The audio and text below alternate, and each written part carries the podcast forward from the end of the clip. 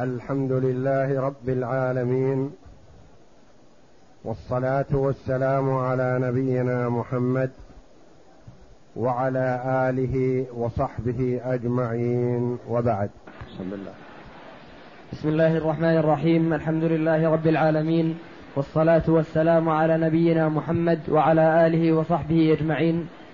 قال المؤلف رحمه الله تعالى فصل وللأخت, لأب وللأخت للأبوين النصف وللبيت وللبنتين فصاعدا الثلثان لقول الله تعالى إن امرؤ هلك ليس له ولد وله أخت إن امرؤ هلك ليس له ولد وله أخت فلها نصف ما ترك وهو يرثها إن لم يكن له ولد فهو يرثها إن لم وهو يرثها إن لم يكن لها ولد فإن كانت اثنتين فلهما الثلثان مما ترك. قول المؤلف رحمه الله تعالى فصل وللأخت لأبوين النصف. هذا الفصل لبيان ميراث الأخت الشقيقة أو لأب والأختين فأكثر الشقيقتين أو لأب. قوله وللأخت لأبوين النصف. وكذا إذا كانت أخت لأب لها النصف. فأصحاب النصف هم الزوج والبنت وبنت الابن والأخت الشقيقة والأخت لأب. خمسة. وكل أصحاب النصف أفراد. ما يجتمع اثنان في النصف. وإنما هم أفراد. الزوج والبنت إذا كانت واحدة وبنت الابن واحدة والأخت الشقيقة واحدة والأخت لأب واحدة. وللأخت لأبوين المراد بها الشقيقة أي من الأب والأم. لها النصف. قوله وللبنتين فصاعدا الثلثان. هذه والله أعلم سبقت قلم لأن الكلام ليس في البنتين وإنما هو الكلام في الأخت والأختين. وذكر في الحاشية قال في حاشية كذا كذا ولعله وللأختين ولعله أصح انظر الشرح الكبير مع المقنع والانصاف إلى اخره. يعني هو مرادها الكلام على ميراث الاختين واما ميراث البنتين فقد تقدم. وللاختين فصاعدا الثلثان. للاختين سواء كانتا شقيقتين أو لاب وهنا المراد بالشقيقتين لأنه ذكر للاخت لابوين النصف. وللأختين لأبوين فصاعدا يعني سواء كنا اثنتين أو ثلاث أو أربع أو خمس أو أكثر من ذلك. فلا فصاعدا الثلثان. لما؟ لأن الفرائض ثبت الميراث فيها بكتاب الله جل وعلا وسنة رسول الله صلى الله عليه وسلم توضيح لما أجمل أحيانا في القرآن وإلا فالأكثر في القرآن مفصل ما يحتاج إلى توضيح. وذلك لأهمية الفرائض لأنها مواريث للأيتام والنساء والأرامل ومن لا يستطيع إثبات حقه فتولى الله جل وعلا بيانها في كتابه العزيز حتى لا يكون فيه تجرؤ ممن يريد التحريف أو التأويل أو عدم تصحيح السنة أو نحو ذلك. لقول الله تعالى إن امرؤ هلك ليس له ولد وله أخت فلها نصف ما ترك. في آخر آية من سورة النساء. يقول الله جل وعلا يستفتونك. قل الله يفتيكم في الكلالة. إن امرؤ هلك ليس له ولد وله أخت فلها نصف ما ترك وهو يرثها إن لم يكن لها ولد. فإذا كانت واحدة فلها النصف. والكلالة هو من لا ولد له ولا والد. ومن لا ولد له ولا والد. وهم الذين يرثهم أولاد الأم. أولاد الأم لا يرثون مع الأصل من الذكور الوارث ولا يرثون مع الفرع الوارث ذكرا كان أو أنثى. فالكلالة لغة من لا ولد له ولا والد موجود. ليس له ولد وله أخت فلها نصف ما ترك. وله أخت شقيقة أو لأب لأن حكمهما واحد. فإذا وجدت الشقيقة فهي الأولى به وإذا لم توجد فالأخت لأب تحل محلها. وهو يرثها يعني إذا كانت هي الميتة فأخوها شقيقا كان أو لأب يرثها يعني يرث مالها كله. إن لم يكن لها ولد لأن الولد الذكر يحجب الإخوة والولد الإناث يرثن فرضهن ويأخذ الإخوة ما بقي فلا يرثها كاملا. فإن كانتا أي الأخوات اثنتين فلهما الثلثان مما ترك. وما كان في الفرائض لاثنين أو اثنتين فإنه يشترك فيه من كان أكثر من ذلك. ثلاثة أربعة خمسة عشرة كلهم يشتركون في هذا. لو كان له مثلا أخوات من الأب أربعين ممكن. يكون كلهم أخوات من الأب أو ثلاثين مثلا. كلهم يشترك كلهن يشتركن في الثلثين. نعم. وحكم الأخوات من الأب إذا انفردنا حكم الأخوات من الأبوين سواء. وحكم الأخوات من الأب إذا انفردنا يعني عن الأخوات الشقيقات. حكم الأخوات من الأبوين سواء. يعني ما تأخذه الأخت الشقيقة النصف تأخذه الأخت لأب الذي هو النصف بزيادة شرط واحد عليها وهو عدم الأشقة والشقائق. فالأخت لأب ترث النصف الأخت الشقيقة ترث النصف بشروط. زد على هذه الشروط شرطا واحدا بالنسبة للأخت لأب عدم الأشقاء والشقائق سواء لدخولهن في لفظ الآية. فالآية الكريمة تقول إن امرؤ هلك ليس له ولد وله أخت أخت مرادا بها الشقيقة ومثلها وتدخل معها الأخت لأب إذا لم تكن الشقيقة موجودة. لدخولهن في لفظ الآية. نعم. لدخولهن في لفظ الآية.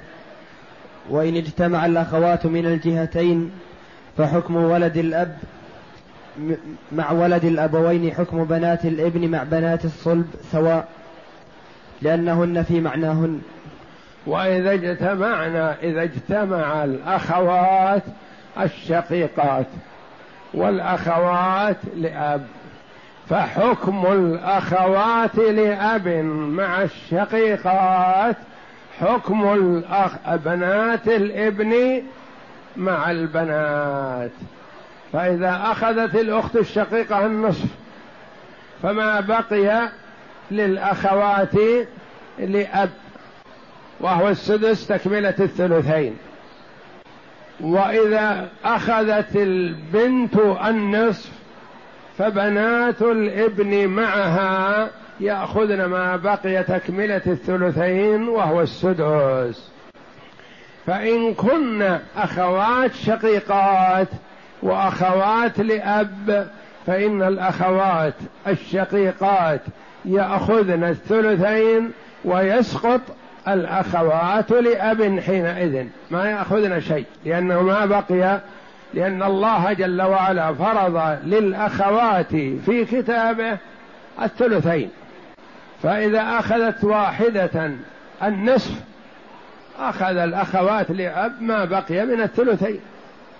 وإذا أخذت الاثنتان فأكثر الثلثين ما بقي للأخوات لأب شيئا.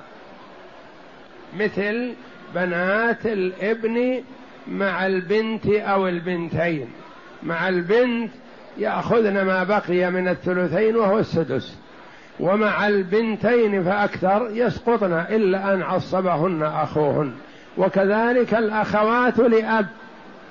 إن بقي من الثلث شيئا من الثلثين شيئا أخذنا وإن لم يبق منه شيء سقطنا إلا إن عصبهن أخوهن فقط. ما يقال أخوهن أو ابن عمهن الذي في درجتهن لا لا يعصبهن.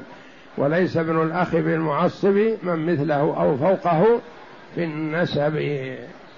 نعم. فإن اجتمع فإن اجتمع الأخوات مع البنات صار الأخوات عصبة لهن ما فضل. وليس فإن اجتمع الأخوات مع البنات البنات ما فيه ذكور بنات. ماذا يأخذن؟ البنت تأخذ النصف والبنتين يأخذن الثلثين. معهن أخوات يأخذن ما بقي تعصيبا فإن اجتمع الأخوات مع البنات صار الأخوات عصبة مع الغير. يعني ما هو عصبة بالغير؟ عصبة بالغير الأخوات مع الإخوة والبنات مع البنين وبنات الإبن مع أبناء الإبن والأخوات لأب مع الإخوة لأب يكون كلهم عصبة لكنهم تعصبوا بإخوانهم. أما البنات ومعهن الأخوات فيقال له عصبة مع الغير يعني سبب هذا التعصيب الاجتماع. الاجتماع وإلا فالبنات لسن عصبة صاحبة فرض والأخوات معهن يصرن عصبة بسبب اجتماعهن مع البنات. ويقول الناظم والأخوات إن تكن بنات فهن معهن معصبات. نعم. فإن اجتمع الأخوات. فإن اجتمع الأخوات مع البنات صار الأخوات عصبة. لهن ما فضل وليس لهن معهن فريضة مسماة. لقول الله تعالى إن امرؤ هلك ليس له ولد وله أخت فلها نصف ما ترك. فشرط في فرضها عدم الولد. فاقتضى أن لا, فاقتضى أن لا يفرض لها مع وجوده. ولما ذكرنا من حديث الهزيل. الذي تقدم أقسم هلك هالك عن أخت شقيقة وأخت لأب وعم. المسألة من ستة. للأخت الشقيقة النصف ثلاثة. وللأخت لأب السدس تكملة الثلثين. كمل. تكملة الثلثين. والباقي للعم تعصيبا. هلك هالك عن أختين شقيقتين وأختين لأب وعمين. المسألة من ثلاثة للأختين الشقيقتين الثلثان اثنان والباقي واحد للعمين وليس للأختين لأب شيئا لأن الثلثين أخذتا وليس لهما إلا من الثلثين إن بقي منهما شيء. هلك هالك عن أختين شقيقتين وأختين لأب وأخوين لأب. المسألة من ثلاثة. للأختين الشقيقتين الثلثان اثنان والباقي واحد للأختين لأب مع الأخوين لأب. وهذه الأخوات مع الإخوة عصبة بالغير عصبة بالغير يعني صارت به عصبة لأنه هو عصبة. هلك هالك عن أختين شقيقتين وأختين لأب وابن أخ لأب. المسألة من ثلاثة للأختين الشقيقتين الثلثان اثنان وللأختين لأب لا شيء ولابن الأخ لأب الباقي تعصيبا. ما يعصب ابن الأخ عماته؟ لا.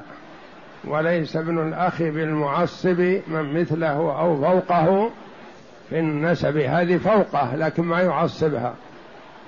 هلك هالك عن بنتين وأختين شقيقتين. المسألة من ثلاثة للبنتين الثلثان اثنان. وللأختين الشقيقتين الباقي الأختين الأختين الشقيقتين الباقي تعصيبا. هنا عصبة مع الغير. انتبه.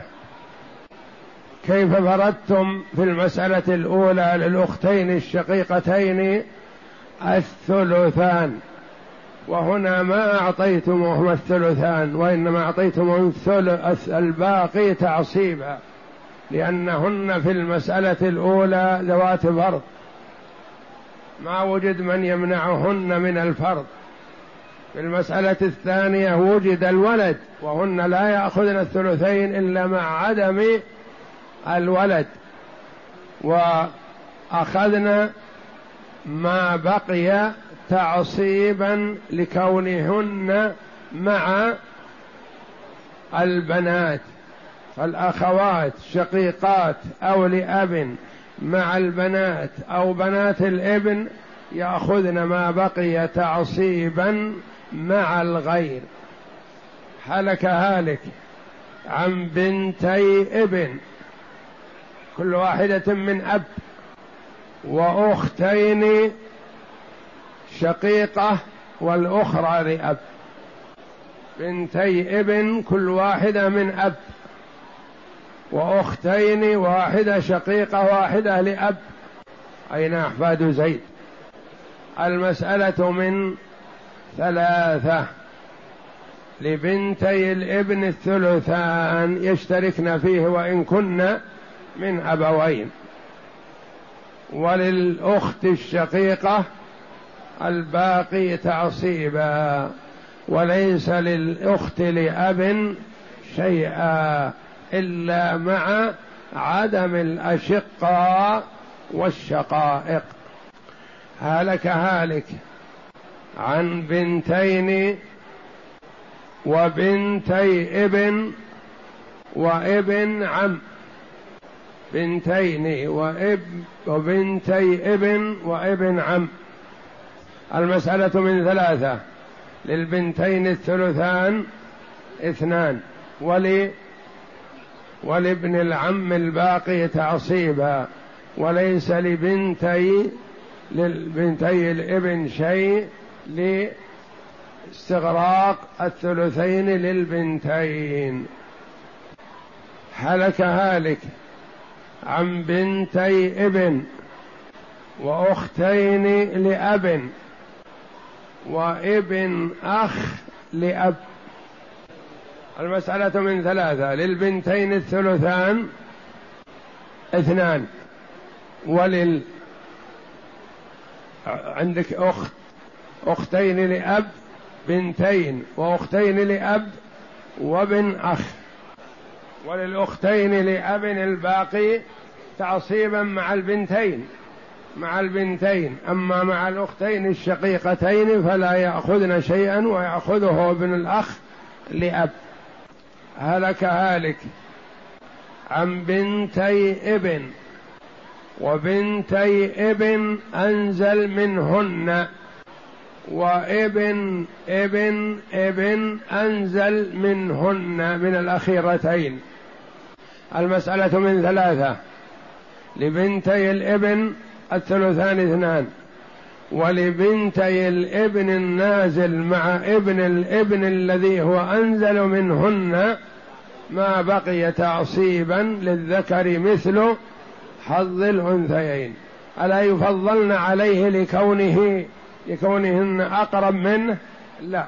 هن استفدن منه وهو لم يستفد منهن وإنما هو على فضله يأخذ نصيب للذكر مثل حظ الأنثيين. هلك هالك عن ثلاث أخوات شقيقات وثلاث أخوات لأب وثلاث بنات ابن من ثلاثة آباء.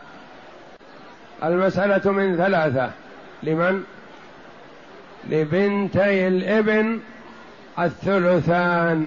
لبنات الابن الثلاث لهن الثلثان اثنان. والباقي واحد للأخوات الشقيقات. وليس للأخوات لأب شيئا. هلك هالك عن بنت ثلاث بنات ابن.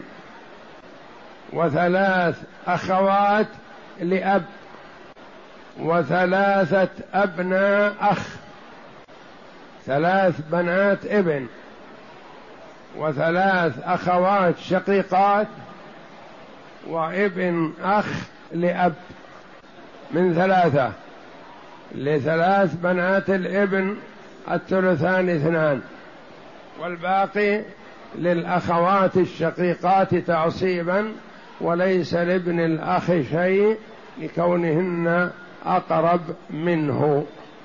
والله أعلم. وصلى الله وسلم وبارك على عبده ورسول نبينا محمد وعلى آله وصحبه أجمعين.